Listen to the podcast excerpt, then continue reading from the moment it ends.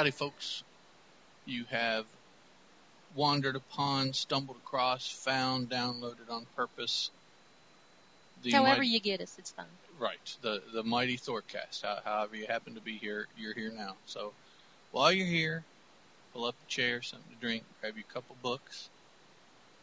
Actually, if you're going to grab you a couple books, why don't you grab the 1966 volume of Mighty Thor issues 140 and 141, and the 2011 volume of Journey into Mystery issue 626. Those would be some good books to have because those are the books we're going to talk about tonight today, this evening, afternoon, morning, during lunch, your break, on your way home, whenever you're listening. That's when we're going to talk about. Because unless you're listening, are we really talking? Exactly. If there is no one listening, is there anything to hear? Okay, that's enough existentialism Okay. and stuff. I'm Terry, by the way. And I am Ed. And next episode we'll talk about Picasso. No, we won't. Oh. You don't like Picasso No, I don't like Picasso. with the two eyeballs on one Yeah, side. I, I'm not a Picasso fan. and and who's I'm a Monet fan. who's the melty watch dude? You don't Wall. like Who? W A H L. Wall. Wall? Is that his name? It's like a pocket watch that's melted Melting. and Mhm. run over a table or Mhm. something like that. Okay.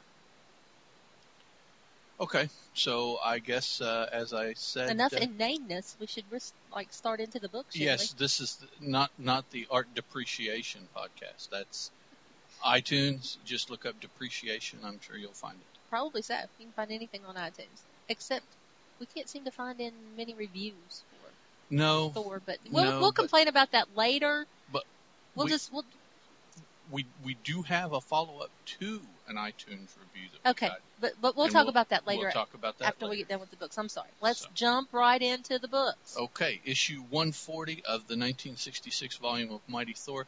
Terry, take it away. And that actually came out in May when it first came out, although it's not May now. And the cover of this lovely issue is Thor flying in the air, twirling his hammer, while this gigantic, gargantuan man, known as the Growing Man, is pushing buildings over. He's like skyscraper, skyscraper tall. And little people are milling about his feet, and the police look like little tiny ants, and, and they're trying to do something about him. Yeah, right. And that's the cover. It's a very good cover And, and he's all in purple, with an orange face. with orange skin yes. in purple. Mm-hmm. And this, of course, this issue is called The Growing Man. One of the Earth's deadliest enemies returns with the most uncanny threat of all. And Uh, we, well, I don't remember seeing him before. Do you? no, not him. The the man who created him is who we've seen before. No. I'm pretty sure, but we'll get into that. Not in a Thor. We'll get into that. Okay. All ha- and it starts out, let it be known, the great troll war has been won by the forces of Asgard. Now amidst the most celestial pomp and pageantry, the regal Odin victoriously ascends to the golden throne. That was my crowd roar. I hear that. And it's a lovely full picture of the throne with looks like a hundred steps up to the top. And Yes. these big huge bird type statues looking on that are they're 15,000 times bigger than a man. And actually there are sentries with little bugles going up the sides of the stair on their own little platforms blowing trumpets Yeah, and I, I like Thor is at the top saying, All hail, hail to him who is the highest of the highest, as Odin comes up. the uh, the little uh, herald um, um, Trumpeters?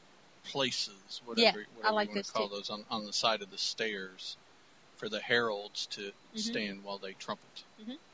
This was conceived and created by the noblest collaborative combo in co- comicdom, Stan the Man Lee and Jack King Kirby, inking by Vince Colletta and lettering by Sam Rosen. And we start out with Odin being lauded with praise for the fact that, that Asgard won the battle against the um, Trolls, trolls. I'm sorry, I forgot the word. I was going to say elves, but I knew it wasn't elves. I'm sorry. green dudes. Yes, the big they were they were nasty, and then he's saying the enemy is vanquished, and and immortals of the realm, you may approach the kingly presence, and he's uh, telling them how they fought valiantly, and but there are many other dangers to overcome. But he knows that they shall, you know, win no matter what they go up against because Asgard stands forever. And they all yell at the same time in, my, in a mighty way, "Hail Asgard!" and the whole place just shakes. So Asgard, I mean Odin, has decided now it's time for him to take his royal bath. I wonder how often he does that. I don't know, but what a bath. I'm telling you, it's this huge pool with waterfalls on one end, with a big tree growing out of it. There's limbs everywhere, and it looks like it's the uh, platform that you can get around and sit on all the way around is gold. Yes. Looks like it's been in, in laden with gold, and it's it's quite beautiful. And Thor says, "Can I come talk to you?" And he's like, "If you don't mind talking to me while I take my bath, come on." And Thor's like, "I need to go back to Earth. It's time for me to go back." And Odin's like, "I agree. You do need to go." And Thor tells him that he feels that there, there's some kind of danger there and that he needs to go protect the world that he loves, that he can just feel an imminent danger. And while he's doing that, talking to Odin and trying to get out, three men are, are, are, are talking down on Earth. And they have discovered this little doll size man. And they're like, where did he come from? He, we, we found him in the museum expedition last night. We unearthed him, and he's just this little tiny thing. Well, while they're talking, he's growing and getting bigger to where by the end of the conversation, he is actually man sized. He has grown to that size. And they, they go over and start poking on him and he's like, Oh, he's warm. He's, he's alive. It's, and they're like, it's, that's impossible. He can't be alive. You unearthed him in the museum expedition things that came in.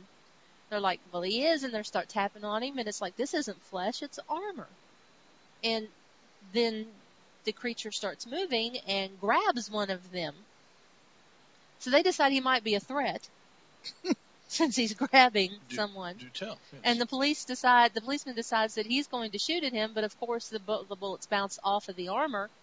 And the creature says, just be gone with you. I have no patience for you and they're all marveling because he can speak intelligently and speak English. They uh, can understand him, and they they're continuing to fire at him, and he's like, "Just get out of my way. I could crush you, but you mean nothing to me. Where is my master? It is he I must find." And as he's fighting his way and growing bigger as we speak, let me just say, he uh, and not in a sexy way. no. And every time they attack him or shoot at him or anything, he just seems to grow. It stimulates his cells and he grows and divides and, and gets bigger and bigger. And he has lost complete interest in these little petty humans and he has crashed through the wall so he can go find his master. He's walking down the street saying, Where's my master? I don't know what to do. And he picks up a house and he throws it and he says, I must have a purpose, I must have a goal. Where is my master? I don't know what to do. Why has he forsaken me? So you keep walking around yelling, Marco. Yeah, Marco, waiting for the polo. and he's he's like destroying things, going, I don't know what to do with myself. And the and the Earthlings are like, well, stop tearing up our stuff. But that's not really what they said. They're they're screaming in in fright. But anyway, and uh, he's talking. He says, "None but the Master can guide me. None but the Master can show me the way. For He created me, and it is He that I must obey." We cut back to Asgard.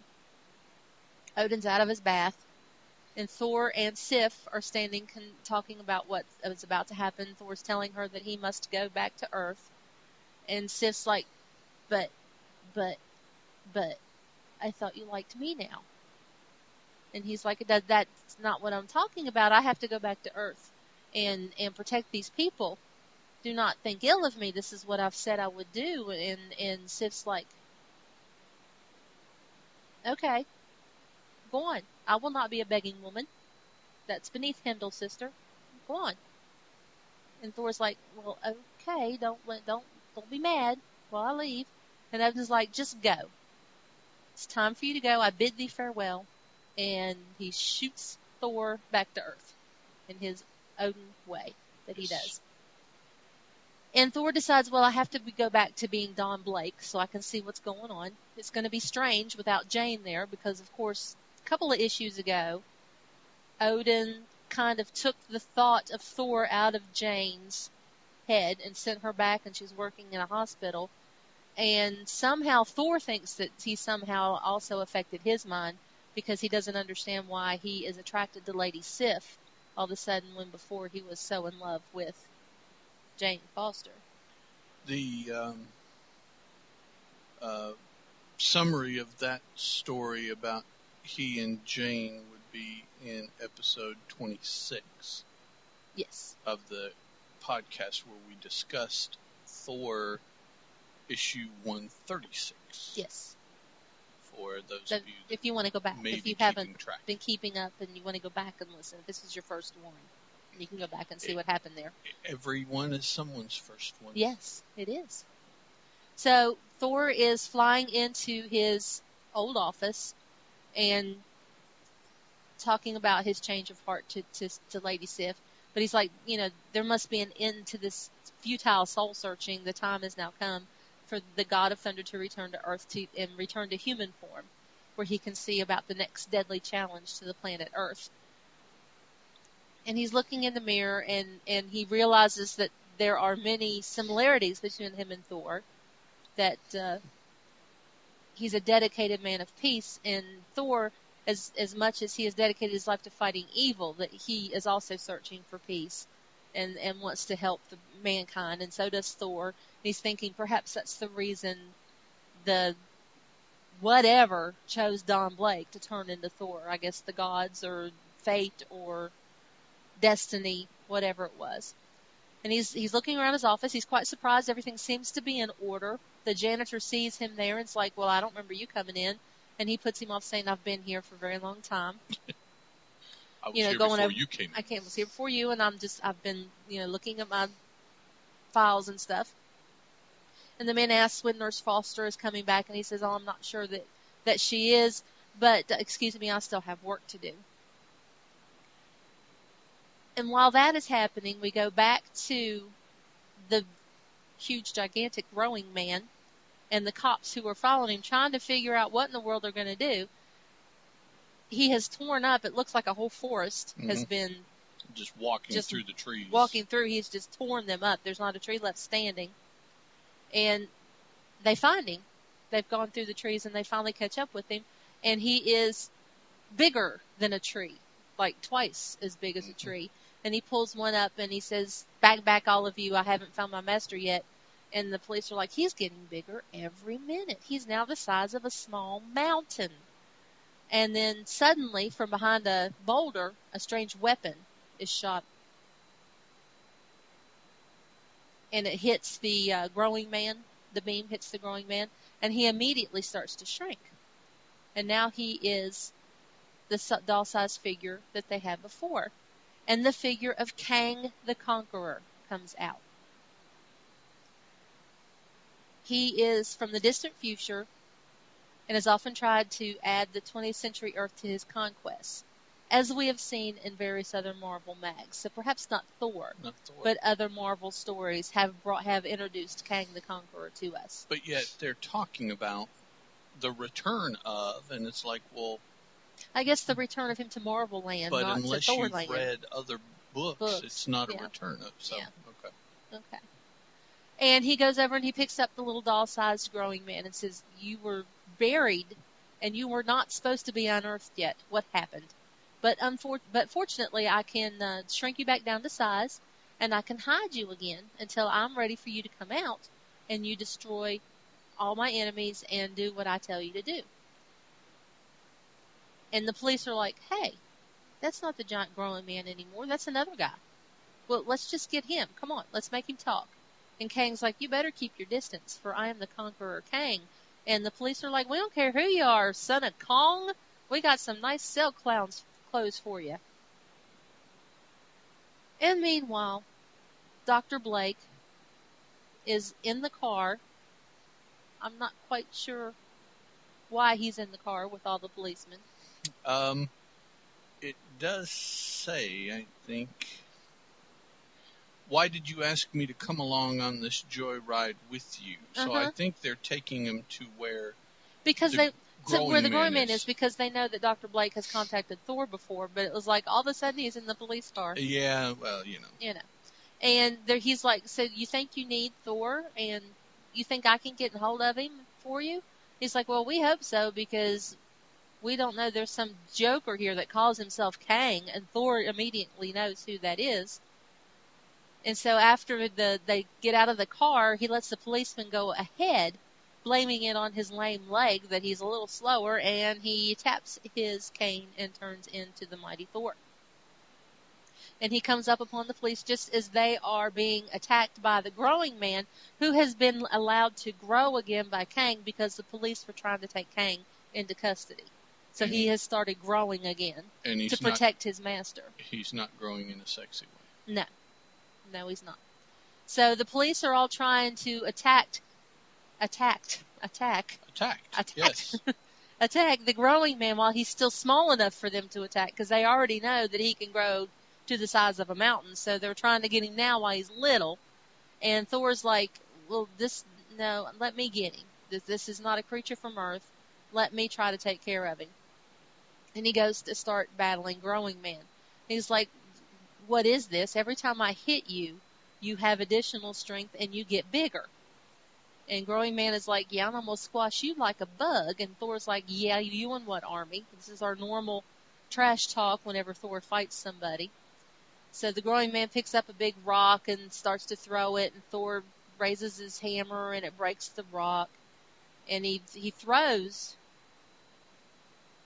the uh, hammer at the Growing Man, and it made him double in size. And Thor's like, "There's no way to beat him." And the growing man said, Your hammer blow was too powerful. It would make me blow too large that the earth cannot hold me. Only the master can save me now. See, that's the problem with the growing man. Every time Thor attacks him, he gets bigger, and it's going to get to the point where he won't be able to be contained. And he knows that. So he's wanting the master to come save him because he knows he can get too big.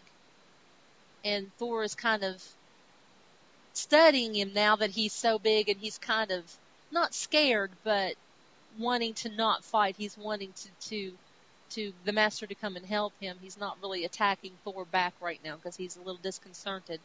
And Thor's looking at him, you know, trying to, trying to figure out, okay, he's an artificial creature whose cells are stimulated by the new blows and he could destroy the entire earth if he wanted to. And then Kang comes up behind Thor and attacks him and says, I have found you, Thunder God. Even your immortal power cannot save you from the cobalt energy which is contained within my protective glove. And him and Thor fight and talk at the same time, and he tells Thor that he wants, he, he made the growing man so that he could conquer in the far distant future his enemies, because he's the greatest weapon of all, and he will serve him at that time but he really didn't want him to be here now. So he he he shoots the um,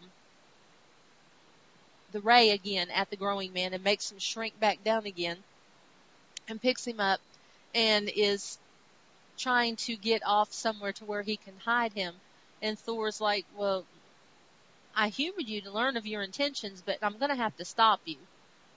And Kang is like, well, no, you can't stop me. My time machine was camouflaged. It's right here. I'm safe. There's a comic force, cosmic force around me that nothing can penetrate. I've beaten you, Thor. I'm, I'm going to get away. And Thor's like, no, you're not. And he throws the mallet in a spinning motion, and it causes a universal invin- infinity vortex around the time machine. And the time machine kind of disintegrates, blows up, Mhm. implodes. I guess you could say. And Thor's like, mm, I've done it again. Now it's time for Thor to figure out what's going to happen next. And so ends The growing man and Kang. and Kang. Now I'm sure Kang's going to show up later that this really didn't destroy him. No. Kang is a big. Uh, I know him primarily from Avengers. hmm Uh, I'm not sure if that's his like main book, you know, where he's been, but I, I know him mainly from the Avengers. he is quite the uh, nasty character. Yeah. Okay, we'll go straight into 141. It's not a story arc, it's a brand new story. Right. This one came out in June. And it begs the question, who is Replicus? And on the cover you have Thor throwing his mighty hammer, and you see different little pictures of this green man looking, humanoid looking creature that is fighting him. And the book is called The Wrath of Replicus featuring the murderous menace of mob leader Slugger Sykes. And Slugger is, is on this first page. Him and him and Thor are fighting. He's actually looks like he's defeating Thor in some manner. And he and Slugger is saying, "I've been waiting a lifetime to do this." And there's this evil little man back here at this wonderfully drawn computer bank and machines. Looks like a like an old timey computer bank with the big wheels that turn. Yeah, the big uh, room size used Yeah. to fill a whole room. Yeah. Shall we play a game? Yes. And he, the, the, the man at the computer is saying more and more, don't stop now, Sykes, don't stop now. And this is by Stan Lee and Jack Kirby, inked by Vince Colletta and lettered by Art Simek. And the little, the man who's in charge is saying he cannot resist, he's helpless, I've promised you, hit him again, hit him again. And the man is just beating the crap out of Thor. Cause, and, and talking trash to him about how nobody gets the best of Slugger Sykes. Chuda is the name of the man in charge, we find out right now, because Slugger says, Hey Chuda, you're a genius. I never thought I'd be able to beat up Thor. And Chuda's like, I told you, this is just the beginning. Aided by my scientific secrets, you can become supreme. Chuda is a evil, scientisty looking kind of guy. yes, too. he is, with the bald head, the big forehead. He's got glasses. He's got a little pencil mustache. He's mm-hmm. dressed in a jumper. He just looks pure evil. Yeah. So Slugger, one last blow to Thor and said, I did it, he's done for. And Chuda's like, stop. This is where we find out that this was merely a mobile robot unit Yes. that Chuda has invented for Slugger to practice on. wasn't actually Thor. everybody. Wasn't actually Calm Thor. down. Everything's okay. And Slugger's like, can you fix him up again? I want to do it again. I want to do it again. And Chuda's like, of course I can. Chuda can do anything. He's talking in the third person. Uh, yeah. Okay. So I guess, I guess that means he's really evil. I guess so. so Slugger's having him an after-fight cigarette or cigar, Yeah. and Chuda is trying to fix the robot Thor, and uh, he he goes over and works on him a little bit, and he says, "Now rise and and and go on." And Slugger's like, "Oh, that was that was easy," and and Chuda's like, "Well, no, my friend, he is far far more than a robot. He is an actual replica." All my creations are actual replicas, and he sends Thor back into the storage chamber with all the other replicas. Yeah. And Slugger's like, "What do you mean?" Puts him back in the closet. Yeah. and Chuda's like, "My supreme creation, the most powerful replica of all, the one I promised would be your greatest weapon, which will give you mastery of all the underworld. In fact, mastery over all mankind. He is kept in a special place." And this is where we find out that Chuda is trying to sell his robotic army to Slugger in order for Slugger to use them to to take over the underworld, uh, the the mob, and and take over all that all those operations so that he can be in charge. And Chuda's getting ready to show him his his brand new, most powerful, specially constructed cybernetic. Opens it up and there's Replicus. This huge green monster looking humanoid robot. And unfortunately, he doesn't look like a Roman or a gladiator or anything like that. No. With the name Well, yeah, you would think he would. Yeah, that kind of brought to mind. It's like, oh, cool, it's going to be like a, a simulated gladiator Mhm. replicas. No, No. it's just he he looks more like a just a robot kind of looking dude. He is replica model X3, who answers to the name of Replicus, and he has been given limited power for the purpose of demonstration. And if Chuda, my master, will equip me for permanent operation if all goes well. And Slugger's talking about, well, he looks like he could take a dozen Thors. Let's, what are we waiting for? So now we switch back to an old tenement building where Dr. Blake has gone to see one of the uh, ladies there, one of the old elderly ladies there named Mrs. Garden, and they call her Granny Gardenia because she runs a little flower shop. He's he's making a house call. He's making a house call. Yeah. Yes, he is. So he goes in to uh, to see Mrs. Gardenia, Granny Gardenia, and she's having her something a little bit to eat, and she's asking him if he he needs something to eat, and she's like, no, I don't need anything, and she and she's like, well, talking about her boy, and he's like, oh, you have a son here in the city, and she's like, well, no, not really. He's but he's somebody special to me. And two men come to the door, looking they're rather tough looking men, hoods, Yes. you know, with the with the with the thumb against the nose pushed sideways, hoods as they say. And uh they see Doc there and they're like, "Oh, that's a Sawbones. Okay, she she can he can stay. He can stay if if he's helping her." And they tell her that Slugger, you know, was wanting them to check on her because he doesn't want to miss his fresh gardenias every day. He's gotten into that habit. It's a good luck charm for him. And she tells the boy, she said, I got him right over there. Just go ahead and tell, take him. Um, uh, everything will be all right. I got the doctor here. He'll he'll help me out. And the doc and Dr. Blake is like Slugger Sykes. I've heard that name before. Isn't he an underworld boss? And they're like, you know, you just better be quiet. It's none of your business. Just remember what you're here for and take care of Granny Gardenia, because Slugger will be mad if she, anything happens to her. And the old lady's like, don't forget to leave me my money. I'm not too sick to remember that. Be fine, buckaroos. And then she sends them off. She says, I got the doctor here. I don't need you. So they leave. And the doctor's talking to her. Dr. Blake's talking to her, you know, you better be careful about Slugger Sykes. And she's like, oh no, he's, he's a regular customer of mine and everything's okay. Look, he got me that color TV over there and he's a good boy. And she's like, he's like, yeah, yeah, yeah. Why does she like her TV? Because so she can watch the wrestling matches. Yeah, that's right. That's right. so they turn. He, she asked him to turn the TV on, so he does. And there is a news clip of Replicus on on the news, and she's like, "Well, that's for this is." And Dr. Blake's like, "Is this a monster show? I, I've never seen this one before." And she's like, "He's like, no, this is the news." So he decides he better leave and see what's going on. So as he's doing that, Replicus has gone into the uh,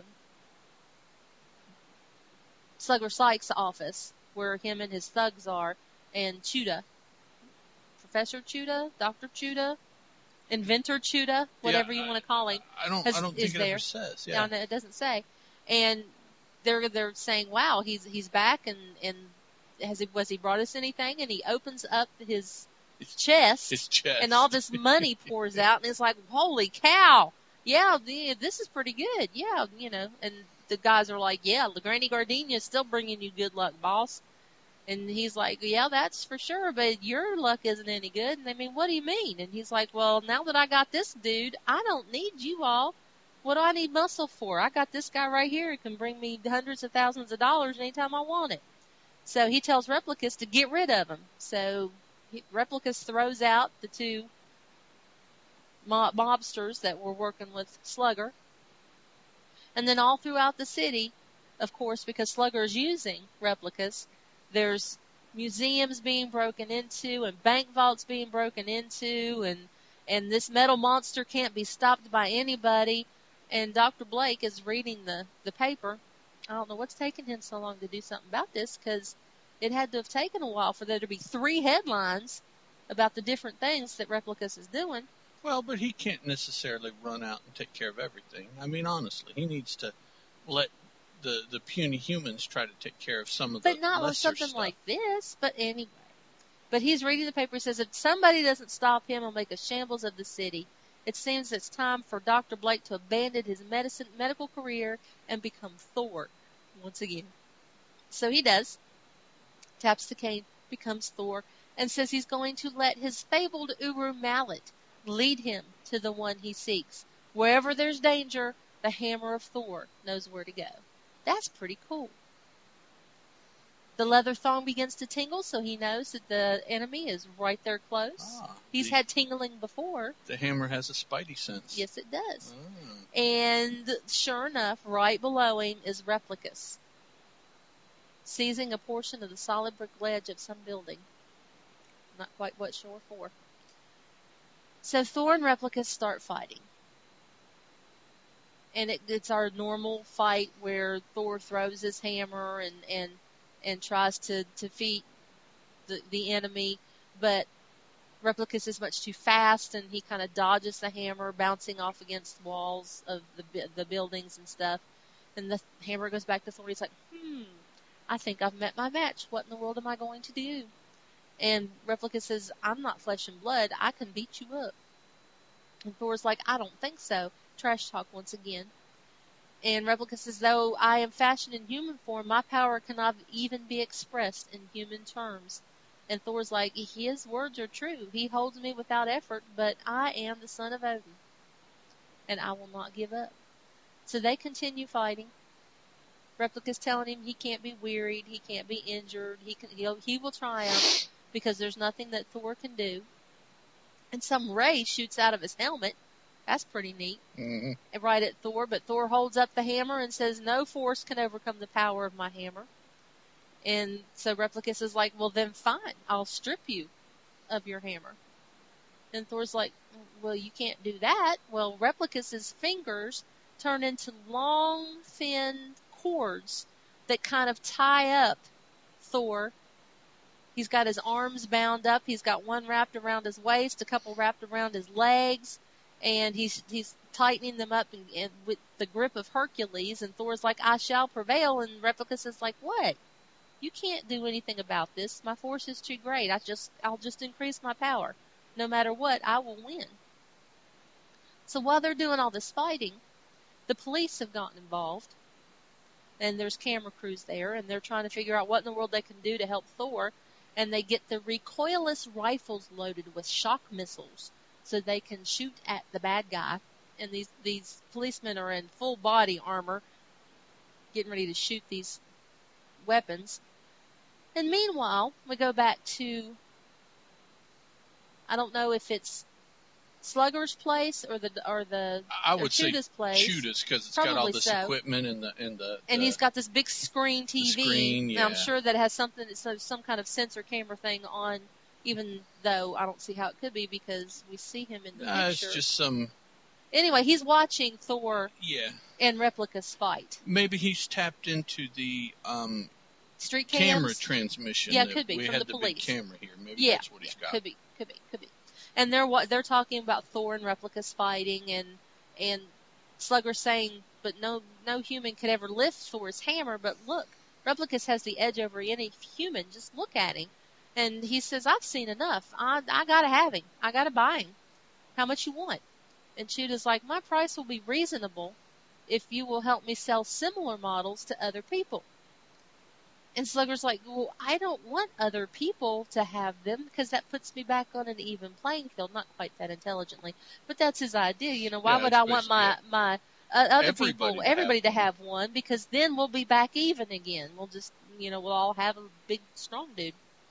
And Chuda's like, well, your money alone doesn't interest me. I have other things that I want to achieve. I want to um, overcome the whole land by chaos and fear, and you're just a pawn.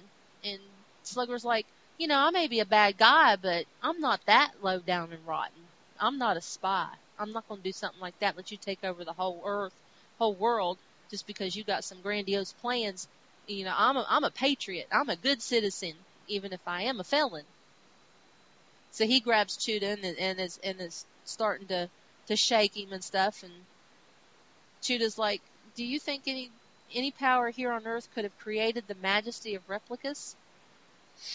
There are those who sent me here are far greater and wiser and more superior to any mere Earthlings. Ah, Chuda's an alien. That's why it's not a doctor, professor. Yeah, 'cause he's an alien. Chuda. And he's reaching down while he's saying all this stuff, and Slugger's like, "Hey, you're getting a gun, aren't you?" And Chuda's like, "Um, yeah," and hi- hits Slugger with a stun gun. and reduces him to abject helplessness, the same condition to which your entire planet will be shortly reduced. I haven't talked a whole lot about the art around. I'm sorry. I've just been kind of reading the story. It's a very interesting story. This is a half page of Slugger flying backwards, all in a red beam from this um, stun gun, supersonic stun gun. Now Chuda's saying I have to contact my superiors and, and see what they want me to do. And Slugger's laying there going, maybe not you creep, because I'm going to do something about it. And he manages to move enough and and and knock into Chuda, and, he, and Chuda's like, "Oh no, you're you're pushing me towards the power pile. It's still activated." And so they both fall into the ray. He says, "Don't you understand? If we set it off, everything is lost. It'll mean the death of both of us." And Slugger's like, "I don't care. I'm going to make up for everything I did wrong in my life by taking care of you." Yep. And there's a huge explosion. Yeah, it takes out probably most of whatever building Whatever they're in building by the looks in. of it. Mhm. Yeah. And at that very instant, Replicus slumps to the ground. Apparently his power pack was somehow connected to Chuda's. Yeah, I guess Area. the power pile that he was talking Yeah. about must have been what was given powering Replicus. replicas. because yeah. he suddenly just drops to the ground like a like a plug has been pulled, the policeman says. Yes. And Thor's like, Yes. The charade is now ended ended. Who who once was Replicus shall never menace mankind again. So the police decide to take him to the lab so they can figure out what made him tick and Thor's like, I suspect you'll find a greater mystery than man can unravel. So some later, Dr. Blake, Thor's turned back into Dr. Blake and he's doing his house call again and he's going to see Mrs. Garden, Granny Gardenia. And she's all sad because she's heard that Slugger Sykes has died. And Thor's like, but they said when they found him he had a smile on his face and, and Granny's like, well I hope he was feeling alright. I got a feeling in my heart that you're right, that he was happy when he died. And the doctor's like, he was more than just a customer to you, wasn't he? And he, he talks about how a good man, he was proven to be a good man in the end. And that's the end of that issue. Son. You think he really was her son? Yeah. Oh, okay. Yeah, I think that that was her son. And she was, you know, she's one of these mothers that uh sees what he's doing but knows that, you know, no there's a good kid down under there because she raised him. But she doesn't want anybody to know that that's that was her son. No. Okay. because he still has done the things that he's done. Okay. So she's not like proud of him, everybody, this is my boy, but more like a, oh, he's not that bad. He's just misunderstood. Okay. You know, you all just, just watch. He, he- he'll, he'll write things. Mhm. You know, you, you've seen that kind of Mhm. relationship on movies and TV before with a mother like that. Uh, two good one-off stories, I think. Um, adding, you know, some some rogues to uh, Thor's rogues gallery if Yes. they want to use them again. Uh, Kang is still around today. Uh, the Growing Man, I don't know personally that I've seen him in a while, but I'm sure that he's still in Kang's arsenal because he's kind of a cool idea. Mhm. Uh, the Chuda and Replicus, I've never seen them again. I haven't. But the idea of Replicus has come up multiple times before, just in different forms. So the concept they continue to use, but I don't think they did it in Replicus. I- I Mhm. don't think that's the, the method that they use to relay. Um, lots of good Jack Kirby stuff. Yeah.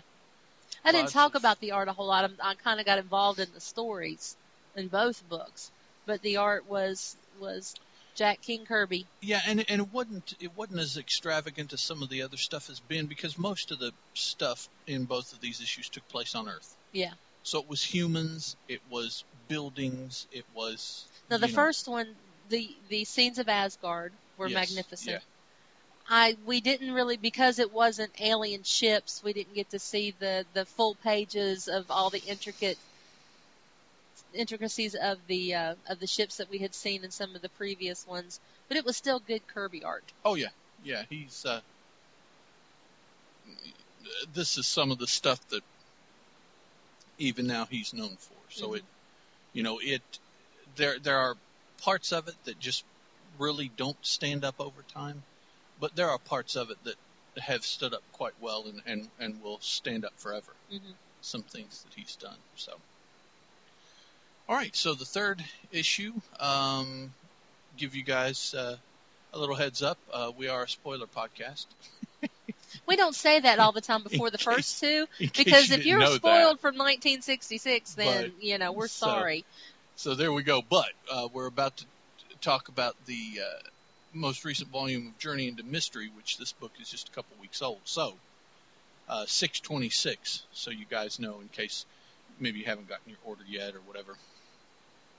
Uh, on the front cover of this one, we see Loki standing holding his sword with the big right-handed L on his forehead For loser, and he is standing on the fiery head of Surtur, and the image is looking between his horns, from in front of Surtur between his horns, and there on Surtur's head is our young Loki standing. So, uh, giving us a little preview that Loki is going to be jerking around Surtur this issue, just like he's been jerking around somebody every issue for the Mhm. past three or four.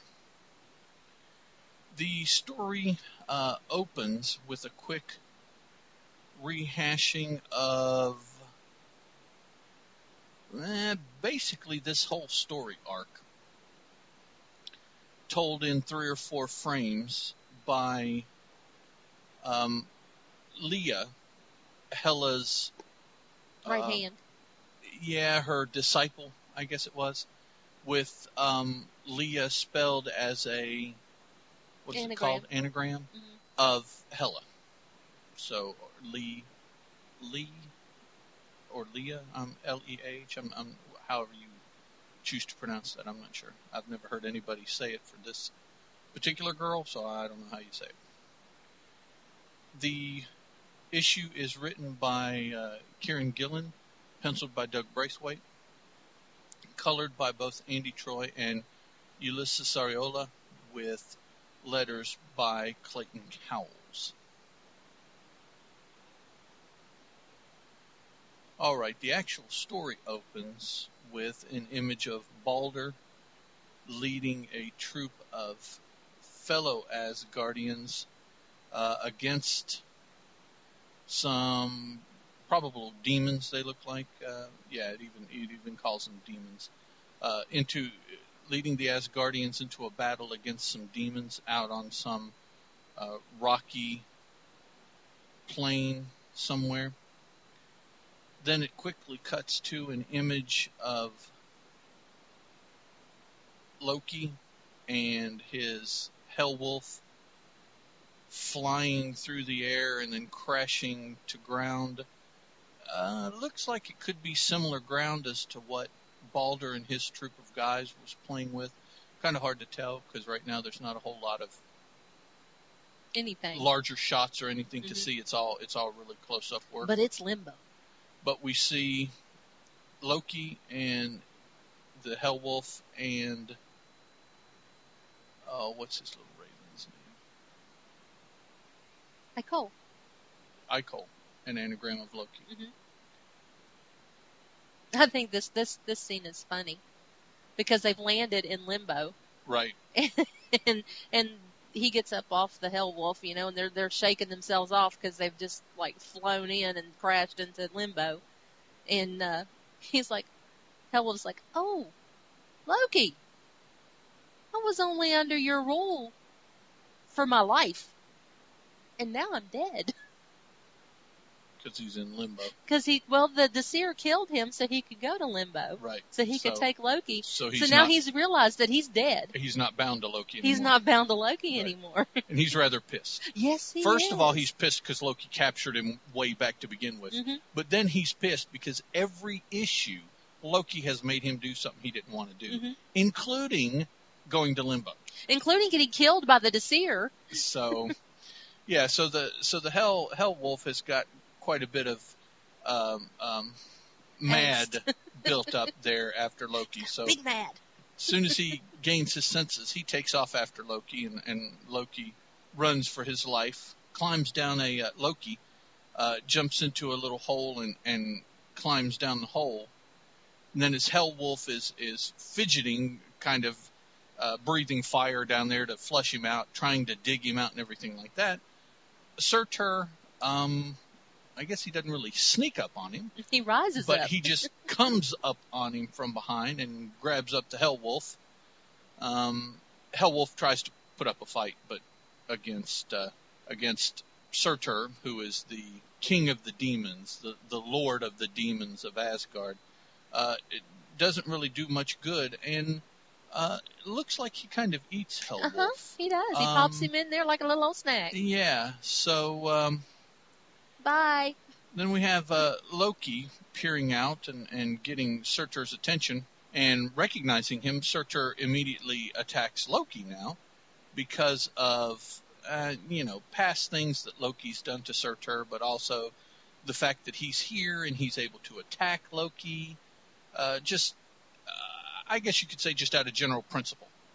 He just starts attacking him. Loki finally gets him to settle down and, and calm down and hear him out and basically he tells him that if he will uh, listen to and help Loki, that Loki can get him out of his current predicament, which is being trapped in limbo. So at first, Surtur's like, you know, no, I know all about you. You're gonna trick me somehow. You're gonna lie. You're not gonna live up to it. I'm not gonna get out of here anyways. Besides which, I just feel like I need to kill you. So I'll commence with trying to kill you again. So Surtur kicks back up his attack, running Loki around. Now, keep in mind, Loki is a is a a smaller child uh, in body, so he is Asgardian, but he doesn't have the big buff Asgardian body, so he's not going to be able to take a whole lot of anything, punishment, uh, exertion, you know, whatever, whatever. He may have the the know-how to do stuff physically, but he just doesn't have the body right now to do stuff. So pretty quickly, Surtur overcomes him, I guess you could say. Uh, in, in a quieter moment, they they start talking again.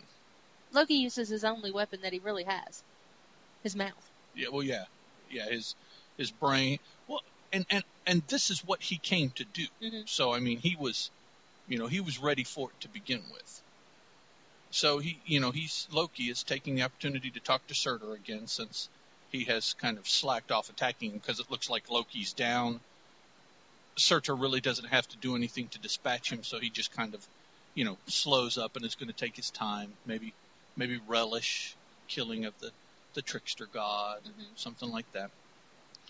So they're talking, and as they're talking, Surtur asks, you know, now what was that offer that you made? You can get me out of here. And Loki says, yeah, that will allow you once you get out to do, do the thing that you are are destined to do, and that is to cause Ragnarok, which is the ultimate battle of Asgardian forces of good and evil, which has already occurred.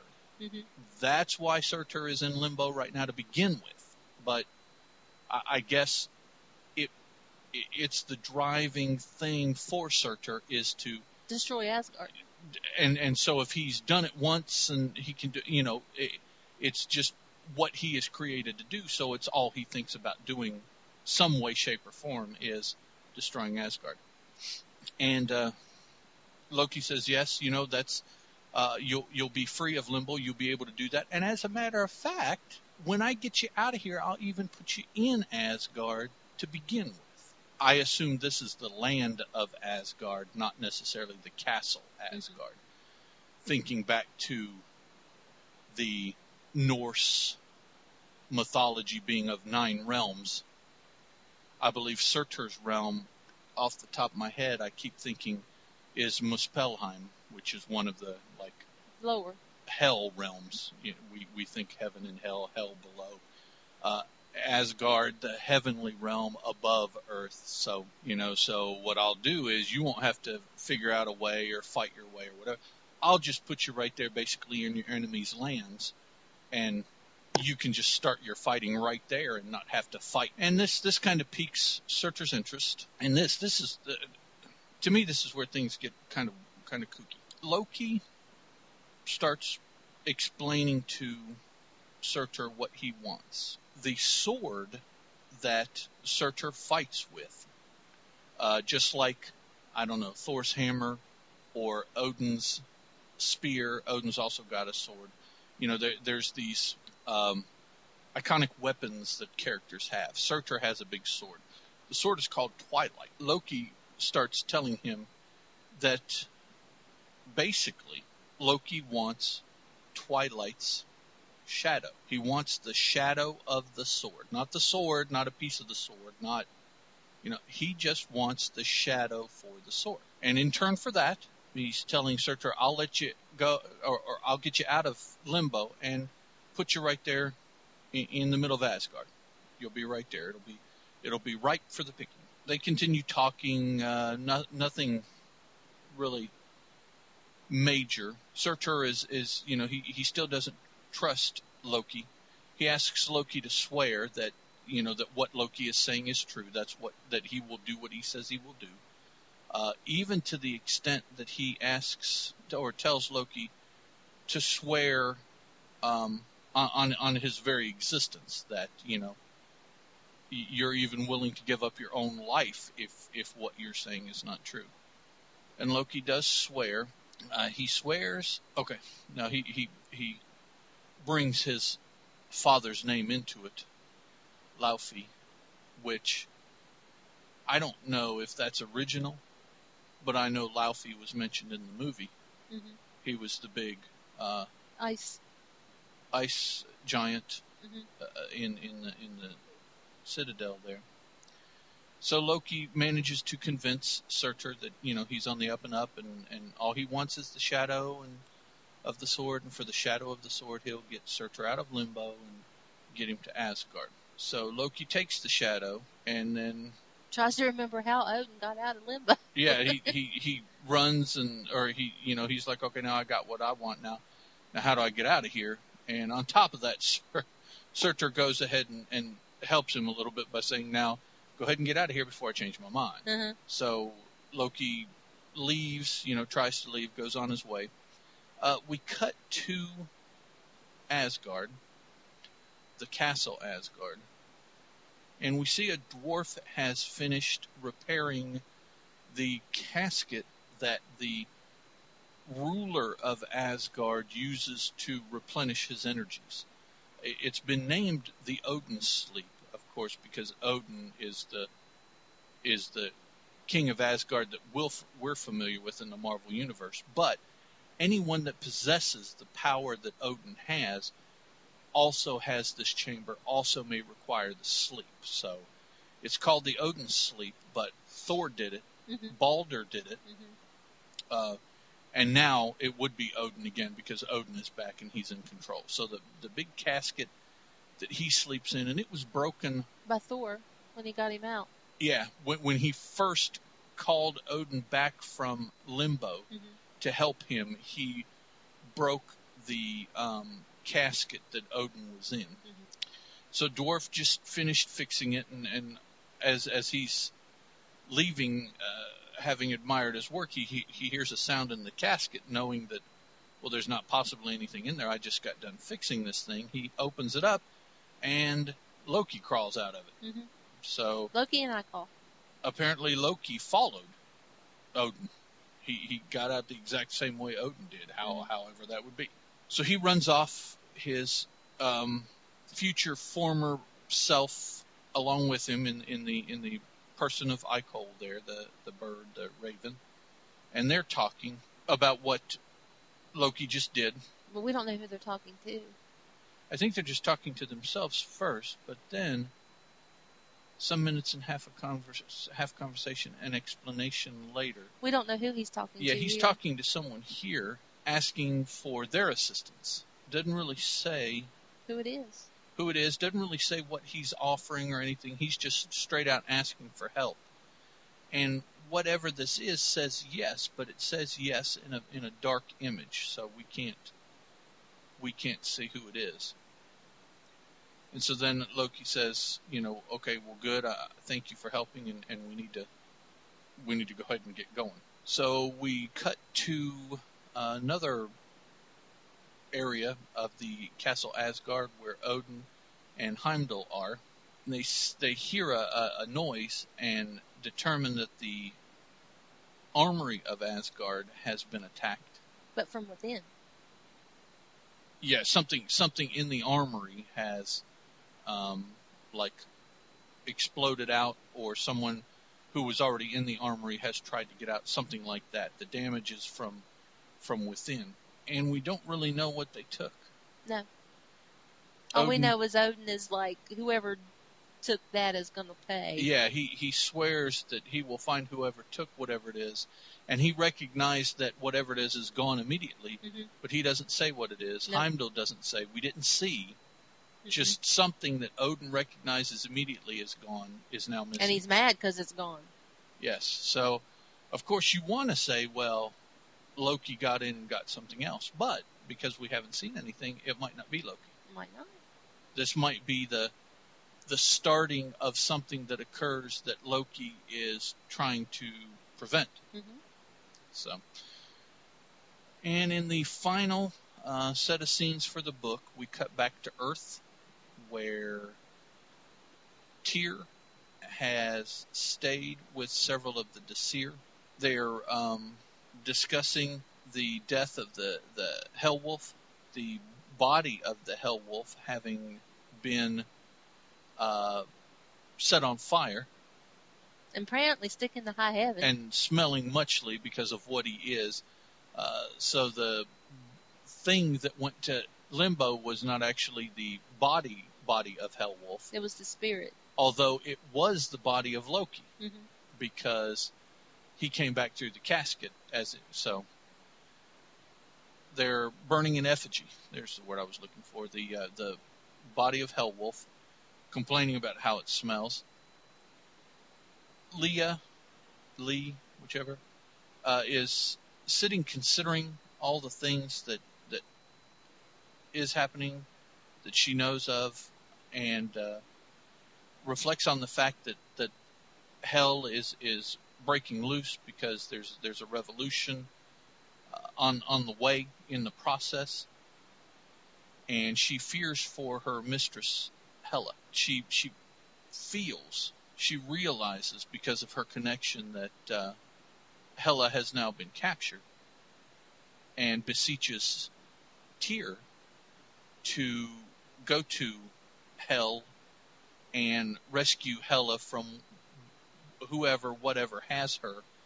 Um, that I figure is in association with the serpent, who is being that story is in the Fear Itself mini from Marvel. hmm The specifics of that. We do see a reference to uh, another book here that has some more information about that particular aspect of the story. Apparently, Hela has called for uh, the Valkyrie to assist her in her um, capturedness. As part of being captured, she's requested help of her Valkyrie. The Disir kind of give Tira a, hard time about not wanting to go to hell. He he doesn't want to go, even though he is um, betrothed, I guess, to Hela. He's Mhm. kind of her her paramour. Uh, they're not necessarily married or anything. And he wants to go help his mistress. He says, I, I, I want to go help her. But he's been told he has to stay has there. to stay on Earth no matter what happens, Mhm. kind of thing. No matter, no matter what and he's mad at Loki I because make. he's made that uh, Right. promise. the the seer uh, are giving him a hard time, and he's explaining all this, and then suddenly a um, large fortress appears over them. Uh, they were in Newark, Mhm. New Jersey, Mhm. outside of New York, so this huge citadel pops up there. And then we see Loki enters the scene here on the last page, riding on the shoulder of the destroyer armor, which apparently means, or not apparently, but I guess that means that's who he was talking to in the dark, was the destroyer armor. Wasn't aware that the destroyer armor was sentient on its own. Uh, I thought it had to be possessed by someone or something. So he has gotten the aid of the destroyer armor to go take down whatever citadel this thing happens to be that just just appeared. And that is the last page of this issue of Journey into Mystery. hmm I do like the story. I do like the art, writing, the writing and art, uh, much more so than previous folks that have handled the the character.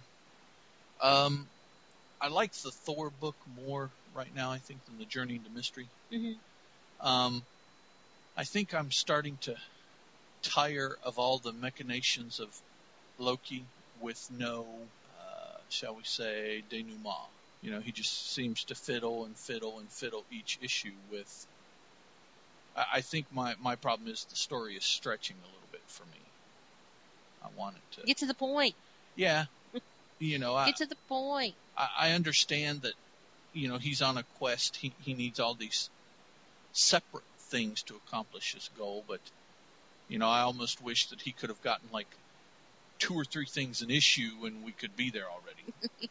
but I'm sure they're also having to write this in conjunction with Fear itself, which is a six or seven issue story, so they can't you know they they have to pace it similarly so they so they don't get ahead of what's going on in that book. All right, uh, that's it for our discussions of the issues. A uh, little bit of feedback here to talk about.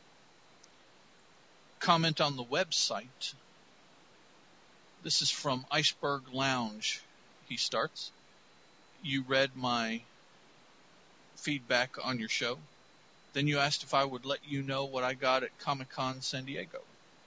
First, I have to apologize for not signing my real name to the last iTunes review, which was labeled Iceberg Lounge. It was my first time contacting any podcast. Well, thank you very much for making us your first. Yes. That's kind of cool. My real name is Jack. You asked what I got from Comic Convention this year from Marvel.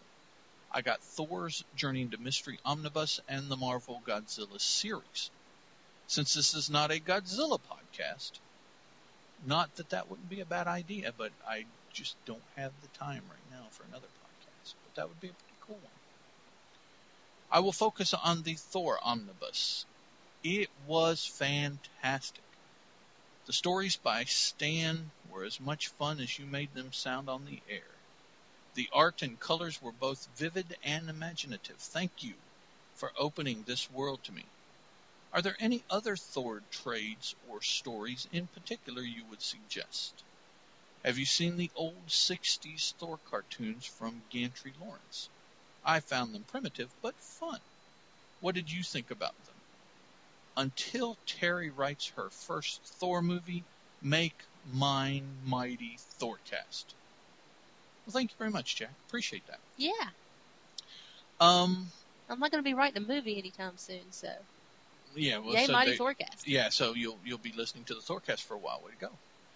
As far as any other Thor stories, um, there, there's a lot of other creative teams that are kind of hit and miss for me. Um, you know, I'll like a particular arc or like a particular one-off, but not necessarily the whole run of the creator. Uh, the probably about the lone exception is the run from the mid to late 80s, maybe mid to late 80s, early 90s, of Walter Simonson. Uh, Walter Simonson wrote and drew the book at the time he was doing it. I believe all of his stuff has been gathered and is out in a single omnibus. Uh, it is probably after Lee Kirby, uh, the seminal run of Thor that people talk about. Walter Simonson did a lot of really groovy things. Um, he introduced the character Beta Ray Bill, which is still around. Uh, he reduced Thor to a frog, which is something he's very, very known for, and even now still gets questions about that storyline. Um, did a lot with the mythology of Thor, Norse mythology, Asgard. Um, I remember from that that uh, Hela did a particular number on Thor and cursed him. So a lot of lot of good Thor mythos stuff from there. Um, so if if I could make a suggestion, probably the Simonson omnibus would be would be that suggestion for Thor. All right, well, um, Jerry, anything else that you want to No. say about the books or to Jack or to Thank you very much, Jack, for your for your um, tremendous compliment. That it, that means a lot to us that that we have introduced someone to Thor because even though I'm new to the comic book world, I have grown to love Thor in all these podcasts that we've done about him, and can't wait until the new one comes out so I can read it as soon as it, it hits the the portals of the house. I'm snatching it and and, and reading it. So um, I understand where you're coming from, where this is something new to you, and and you're really enjoying it because I'm the same way, just a few more issues into it than you are. But thank you for that wonderful comment. Alrighty. Uh, if you do want to leave us any more comments, anybody, uh, you can do so at the Mighty Thor Podcast at gmail.com. The website for the podcast is comicbooknoise.com slash Thor. We do have a fan page on Facebook. The Mighty Thorcast is, is what it's listed under. And should anyone else feel inclined, we would definitely appreciate more iTunes reviews. Helps other people find the podcast and uh, if it's a good podcast. That's always a good thing. Do want to thank Jack and want to thank Mr. Derek Coward, the mind behind the technical aspects and issues of the website and posting the shows and everything like that. Thank you very much, sir. We appreciate your time and effort. And I think that's probably about all we have to say this issue episode. Excuse me. Um, next episode, we will be talking about the 1966 volume of Mighty Thor issues 142 and 143, and the 2011 volume of the Mighty Thor, issue 5, I Did we- believe is the next one up. I do believe. Take a look here at something. Yes, it'll be issue 5. And as we record this, that should be out tomorrow, I believe I have seen. So we may well be sitting down quickly and doing another show for you guys. However, thank you for listening to this one. We hope that you stick around and come back next episode, and we will talk to you guys then. Bye. This is a Teal production.